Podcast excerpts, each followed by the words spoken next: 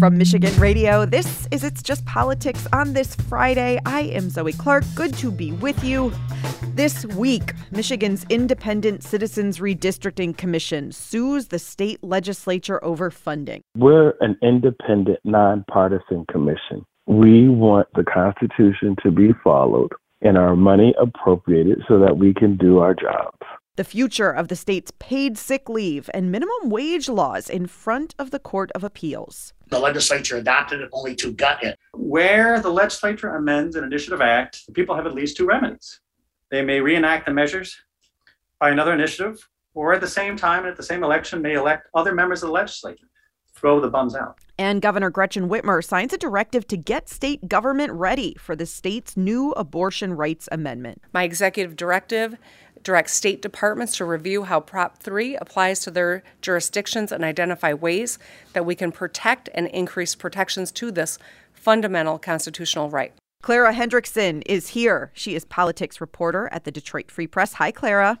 Hi, Zoe. Thanks for having me. Always good to have you here. And my It's Just Politics co host, Rick Pluta, also here. He is senior Capitol correspondent for the Michigan Public Radio Network. Hi, Rick. Hi, Zoe. Hi, Clara. So I want to get to this directive that Governor Whitmer signed this week, basically telling state government, hey, get prepared for Proposal 3. This, of course, is the Reproductive Freedom for All constitutional amendment that was passed by voters last month. But if you have been hearing about recounts of this proposal but are confused, have no fear because Clara is here. Clara, recounts of the ballot measure enshrining abortion rights and voting rights in the state constitution are being recounted. Can you explain just what is going on here? Sure. So I think the most important thing to know about these partial recounts of these two ballot proposals is that not enough votes were requested to be recounted to mathematically change the outcome here. So the outcome is known. Both of these proposals have passed and they will be enshrined in the Michigan Constitution. But before that happens, um, there is this recount that is underway across the state of Michigan. And this was backed by a group that formed in the wake of the 2020 election and mostly has focused on relitigating claims of election fraud in, in the 2020 election that have been found to be baseless. But now they've sort of put their energy behind this recount and for the most part, what I've heard from election officials across the state is that it, things have gone relatively smoothly. There was one challenger at a Marquette recount site who was ejected from the room for repeatedly trying to see the other side of the ballot that did not contain the proposals that were being recounted. But for the most part, this is expected to all wrap up before those amendments actually get officially inserted in the Michigan Constitution before the end of the year. So, Rick, this group, as Clara is talking about, it is Election Integrity Force, same group that filed a lawsuit to decertify the 2020 election earlier this year. So, I mean, is this just pure politics and grandstanding here among this group? I mean, they're what they're trying to do is they're trying to put a, a knife between the bricks and just keep wiggling it and wiggling it and wiggling it and see if they uh, can't loosen up the structure and find that there are things wrong that you can then expand the arguments, um, if not for this election, then for uh, future elections, and argue that uh, the way that elections are run are not secure and are uh, not reliable absent some changes that they're calling for. And we should point out, as we always do, that there is no evidence that elections in Michigan are not secure and that they are not reliable. They are secure, they are reliable. We should note Proposal 2 that enshrined voting rights passed with 60% of the vote in November. Proposal 3 enshrining abortion rights passed by nearly 57%. And again, Clara and Rick, as you both keep noting, this will not actually change, could not actually change the outcome of the vote. So I guess the question is then, why was it allowed to go forward? Clara, can you talk about sort of the legal mechanics of the Michigan Board of State Canvassers basically saying we sort of have to allow this to go even if we don't agree with it? they were given legal guidance that they basically didn't have any discretion to reject this request for a recount. A few years ago, lawmakers did amend the recount process for candidates. That uh, you know, there's certain uh, you have to be within a certain margin uh, to to request the recount. The price of the recount goes up if there's not that margin in place. But that sort of same threshold doesn't have to be met when it comes to recounting ballot proposals. So now seeing a partial recount that has been allowed to proceed that isn't going to affect the outcome, it could prompt some, you know, legislative changes mm-hmm. in the next session. Um, one thing it, to note too here is that recounts are expensive. Yes. Like I talked to the Macomb County clerk, the recount of proposals two and three there costs the county over seventeen thousand um, dollars, and some of that will be offset by the amount of money that's being paid by those behind the recount. But you know, it's definitely not enough to really make up for the full cost of the recount here. Well, let's get back uh, to the implementation of Proposal 3. Again, the Abortion Rights Amendment. Rick, as we noted this week, Governor Whitmer ordered state departments and agencies to get ready, basically, to enforce this new law. She signed an executive directive. Uh, what did it say? What does it do? Um, basically, it ordered state departments and agencies to start looking through their rules and regulations and uh, get ready to ask for changes where changes are necessary to uh, comply with the new amendment and basically make plans to get ready.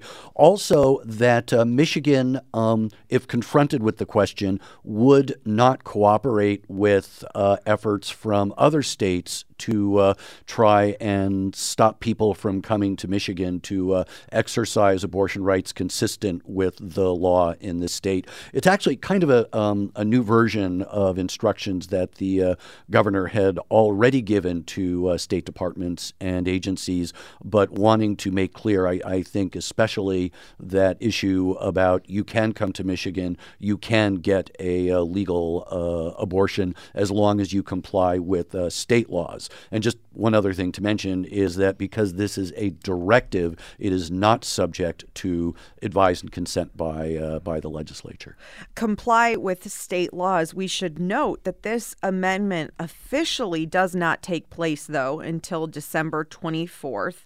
Clara Whitmer and Democratic leaders have said, even though there is this amendment, that they still want to repeal the 1931 law that criminalizes abortion in this state. Uh, something we should be looking out for early in the new legislative season? Sure. I think that'll be something that Democratic lawmakers now holding control of uh, the state legislature for the first time um, in decades will try to do pretty early on into their tenure holding control. I think what's interesting to note here is that, you know, Whitmer heralded this executive director as basically her administration's first step to protect this new fundamental right to reproductive freedom. And then at the start of the year, we'll start to see how lawmakers are planning to review um, state laws that may or may not be in conflict with the new constitutional amendment here. Uh, opponents to the abortion rights amendment had argued that it would nullify basically all kinds of state laws. And so it'll be fascinating to see how lawmakers sort of review what's already on the books and decide whether or not other laws outside of the 1931 abortion ban should be repealed as well. And Rick, as as you reported throughout election season uh, on Proposal Three, this idea, as Clara says, that that likely a lot of this is going to begin being litigated very soon in the new year and mm-hmm. not necessarily legislatively litigated, but things like literally litigated mm-hmm. in in court. Mm-hmm. That um, parental consent is one that uh, seems to be uh, brought up a lot. The um, because of the amendment, the likely you know we won't know until courts rule.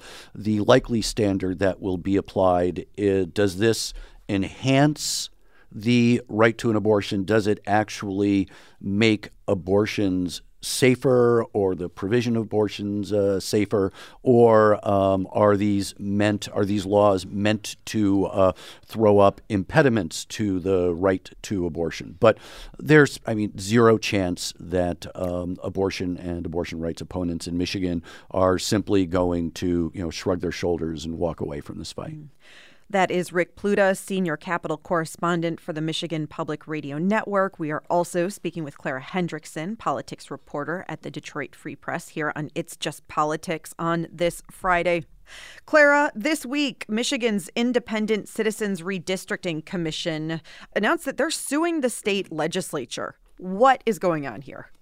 Yeah, this this isn't so much of a surprise. The commission had talked about potentially uh, pursuing a lawsuit against state lawmakers because they started the the fiscal year early October without any funds that had been appropriated for them to to continue to support their work. They weren't included in the budget that was signed into law this summer, and a supplemental spending bill negotiations over that basically fell apart during the lame duck session. And so they, the commission saw that you know they were left with no other choice but to sue state lawmakers and ask a court to order lawmakers to appropriate millions of dollars for the commission, which is facing pending litigation challenging the maps that they adopted. The money would be for these lawsuits. Yeah, it would be to support the the legal defense of uh, their to legally defend their work, but they also still have operational costs. They have um, an executive director. They the commissioners are still getting compensated. They're meeting about once a month, so they still have expenses outside of the the legal bills to defend their work. Rick, this has been a contentious relationship. I mean, a Republican lawmaker from the UP introduced a resolution that would have just completely gotten rid of this commission. Um, could the relationship be different with a Democratic majority in the legislature next session? Oh, sure. I mean, Republicans who've uh, basically been the winners. Uh, in you know, redistricting fights prior to uh, this amendment, uh, would like to see the redistricting commission go away and you know find some reason to diminish its power as much as possible. Also, people have just been frustrated that the commission does seem to have lingered longer than was expected. That it would do its job, it would redraw the lines, it would adopt the lines, and then it would be done for ten years until the uh, un- until the next round of redistricting comes along. But they're they're just still here. Um, you know, one of the you know one of the reasons is because uh, they keep getting sued to try and contain its authority as much as possible, and you know this request or really demand for uh, continued salaries is just something that's kind of stuck in the craw of Republican leaders prior going into uh, this round of elections before Republicans lost majority in the House and the Senate. Like we're not dead yet, um, but I mean, in fact, they just met this week. This older guy appreciates the Monty Python You're reference. welcome. You're welcome, Claire. I mean, the commission though just met this week. Yeah, no, they're still they're still meeting. They're still around. Uh, obviously, their primary responsibility of actually drawing maps and approving maps, um, you know, ended a year ago when they had a major vote to put into place new congressional and state legislative districts. Um, the Michigan Constitution does seem pretty clear, though, that their terms don't end until the lawsuits against them are resolved. Whether or not that means that they all should be still collecting a salary at this point, I think there's some legal ambiguity over that. But until those lawsuits come to an end, it seems like, well, there still has to be a commission.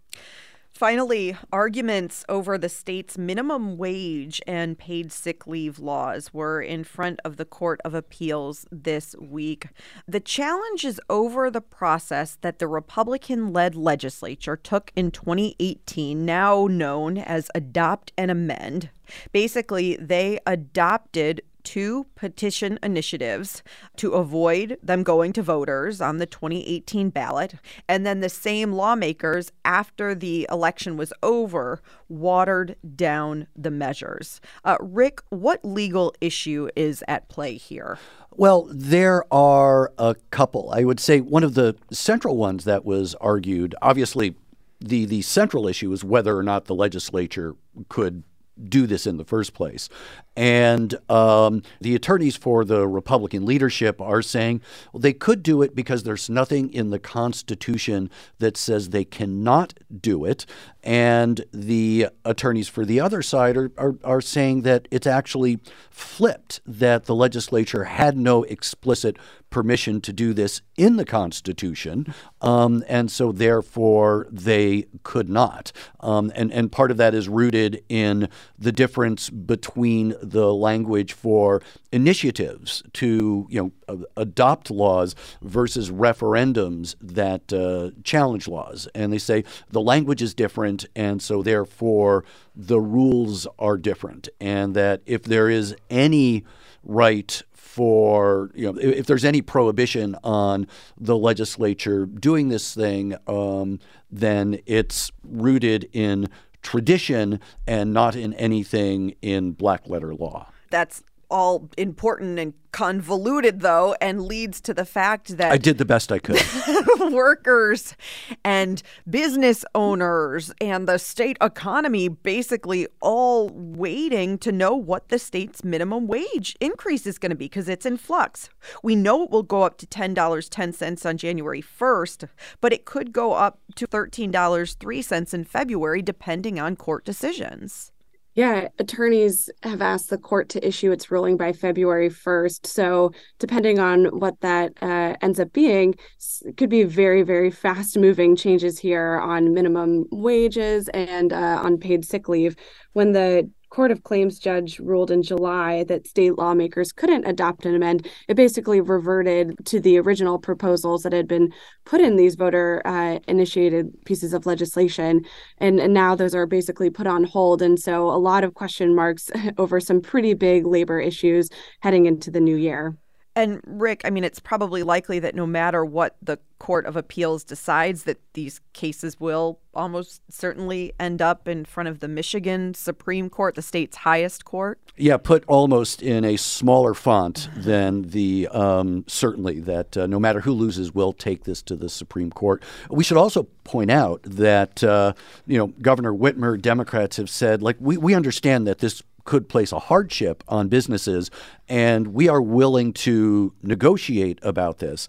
And Republicans in the legislature said, no, you know, we will uh, we will take our chances in court, and that puts them in the hot seat on this particular question. And uh, there will be dual tracks for uh, business groups pressuring the governor to sort of do this. Well, you know, you said you would, so why don't you? With a lot of Democrats, just like one of the attorneys said, you know, you created this problem. Now you've got to live with it. So I think the takeaway then from this week, uh, looking into 2023, is just courts be ready, because everything it feels like begins with litigation in 2023. Rick Pluta is Capitol correspondent for the Michigan Public Radio Network. Clara Hendrickson, politics reporter with the Detroit Free Press. Hey, you two, thank you so much. Thank you. Thanks for having us. If you are looking for a last minute holiday gift for a loved one, may I possibly suggest a membership to your favorite public radio station or to your favorite newspaper as a gift because independent fact based information is going to be more important than ever in 2023. I am off my soapbox. That is It's Just Politics for today. If you miss a show or just want more Michigan news, subscribe to the It's Just Politics podcast. I am Zoe Clark. Have a wonderful weekend.